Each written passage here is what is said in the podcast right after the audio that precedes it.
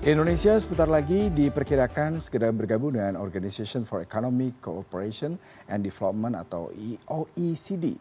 Keputusan ini mengikuti penilaian oleh anggota OECD berdasarkan Evidence-Based Framework for the Consideration of Prospective Members.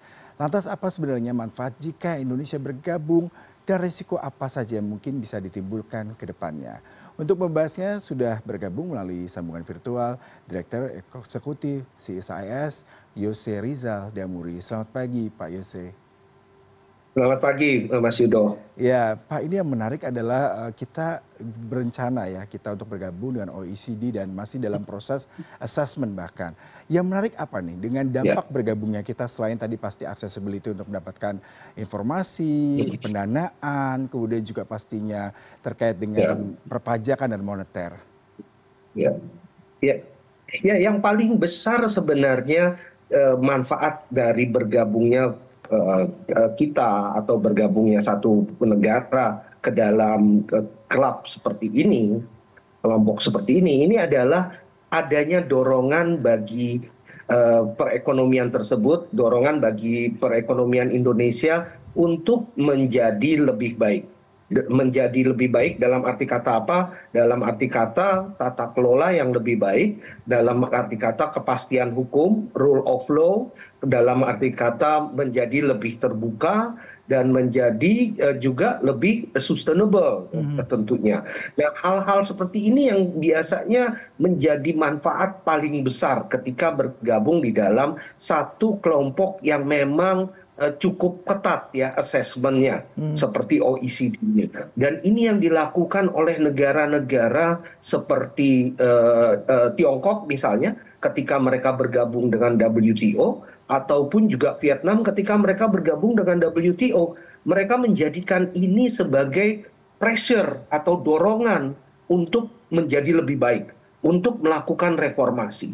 Dan kita sudah ketahui ya, kita sangat ingin sekali melakukan reformasi ekonomi ini dari beberapa puluh tahun yang lalu tentunya. Tetapi bahkan dalam pemerintahan Presiden Jokowi ini selalu menjadi top priority. Sayangnya memang kita belum bisa mendapatkan hasil yang maksimal, yang optimal dari reformasi ekonomi yang kita jalankan ini. Biasanya reformasinya akhirnya kita coba berbagai isu, berbagai cara, tetapi tidak memberikan hasil dan memberikan perekonomian, tata kelola ekonomi yang lebih baik. Dengan mencoba bergabung kepada OECD, itu ada pressure yang cukup kuat dari luar untuk menjalankan berbagai reformasi yang kita butuhkan. Jadi menurut saya manfaat yang paling besar adalah itu. Tapi juga tentunya ada manfaat-manfaat lainnya ketika kita sudah diterima tadi. Karena ini kan semacam seal of approval ya, stempel persetujuan bahwa Indonesia adalah negara yang kredibel.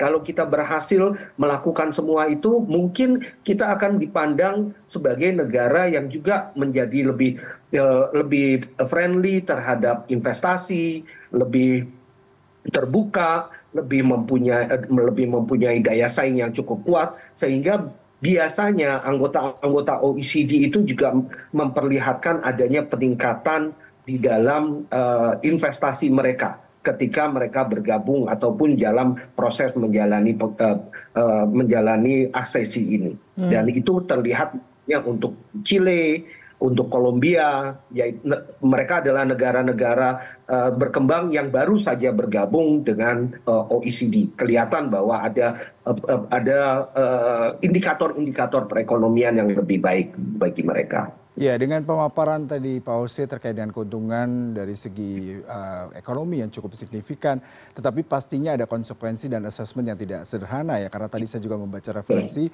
mereka menerapkan cukup ketat terkait dengan asesmen, terutama berbicara mengenai moneter, perdagangan internasional, perpajakan, kemudian bahkan terkait dengan pemberantasan korupsi seperti itu ya, bahkan ada kurang lebih 20 hal yang teknis seperti itu.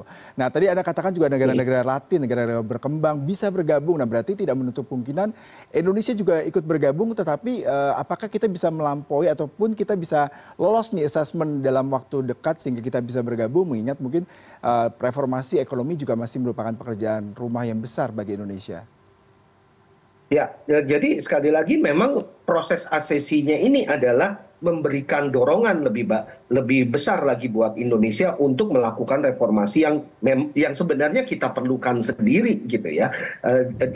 Dan biasanya ini tidak mudah kalau negara-negara seperti Chile ataupun juga Kolombia atau beberapa negara-negara kecil di Eropa untuk bergabung di OECD itu butuh waktu yang lebih lama dari 5 tahun.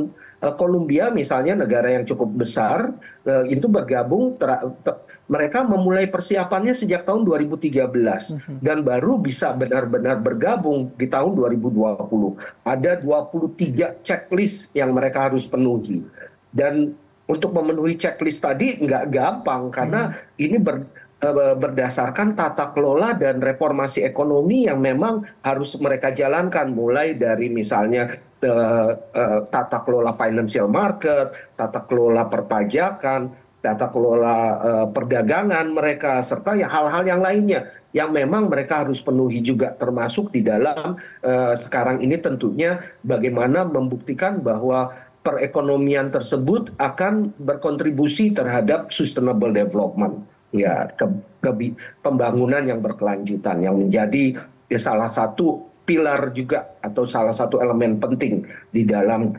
perekonomian dunia pada saat ini. Dan itu tentunya akan mungkin tidak gampang ya buat Indonesia lakukan, tetapi ya sebenarnya hal-hal ini kan semua yang memang Indonesia harus lakukan dari sejak lama, dan kita memang sudah cita-citakan sejak lama juga.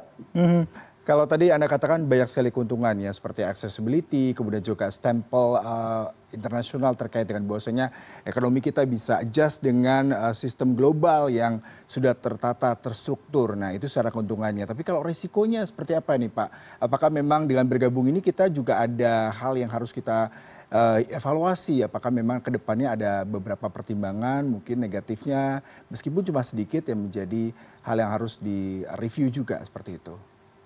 Ya, dengan bergabungnya kepada satu kelompok seperti ini atau organisasi seperti ini, tentunya kita harus mengikuti juga apa yang memang disepakati oleh organisasi tersebut.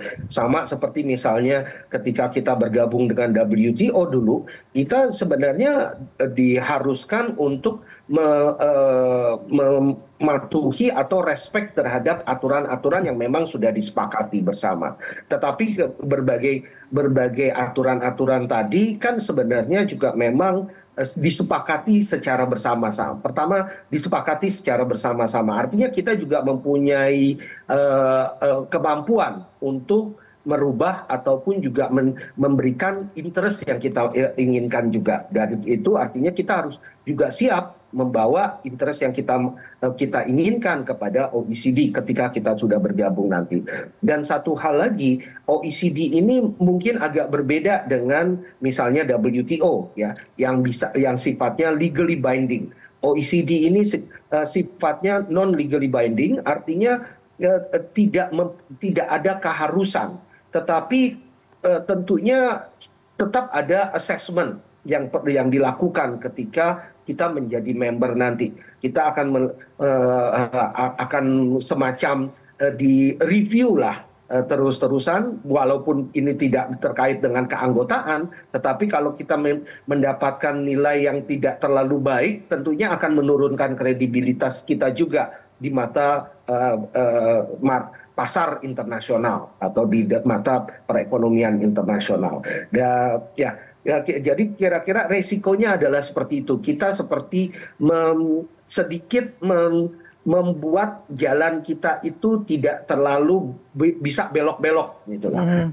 Kita harus mengikuti berbagai hal-hal yang mungkin sudah disepakati bersama itu dan menjadi semacam norma-norma di tataran internasional. Baik, terima kasih Pak Yose. Mudah-mudahan kita juga lolos dari proses assessment Dan diharapkan dengan bergabung dengan OECD ini kita bisa meningkatkan tadi ya reformasi ekonomi Indonesia dan bisa agile dan juga beradaptasi dengan international market juga. Terima kasih untuk perbincangannya pagi hari ini. Salam sehat selalu, Pak. Ya, terima kasih.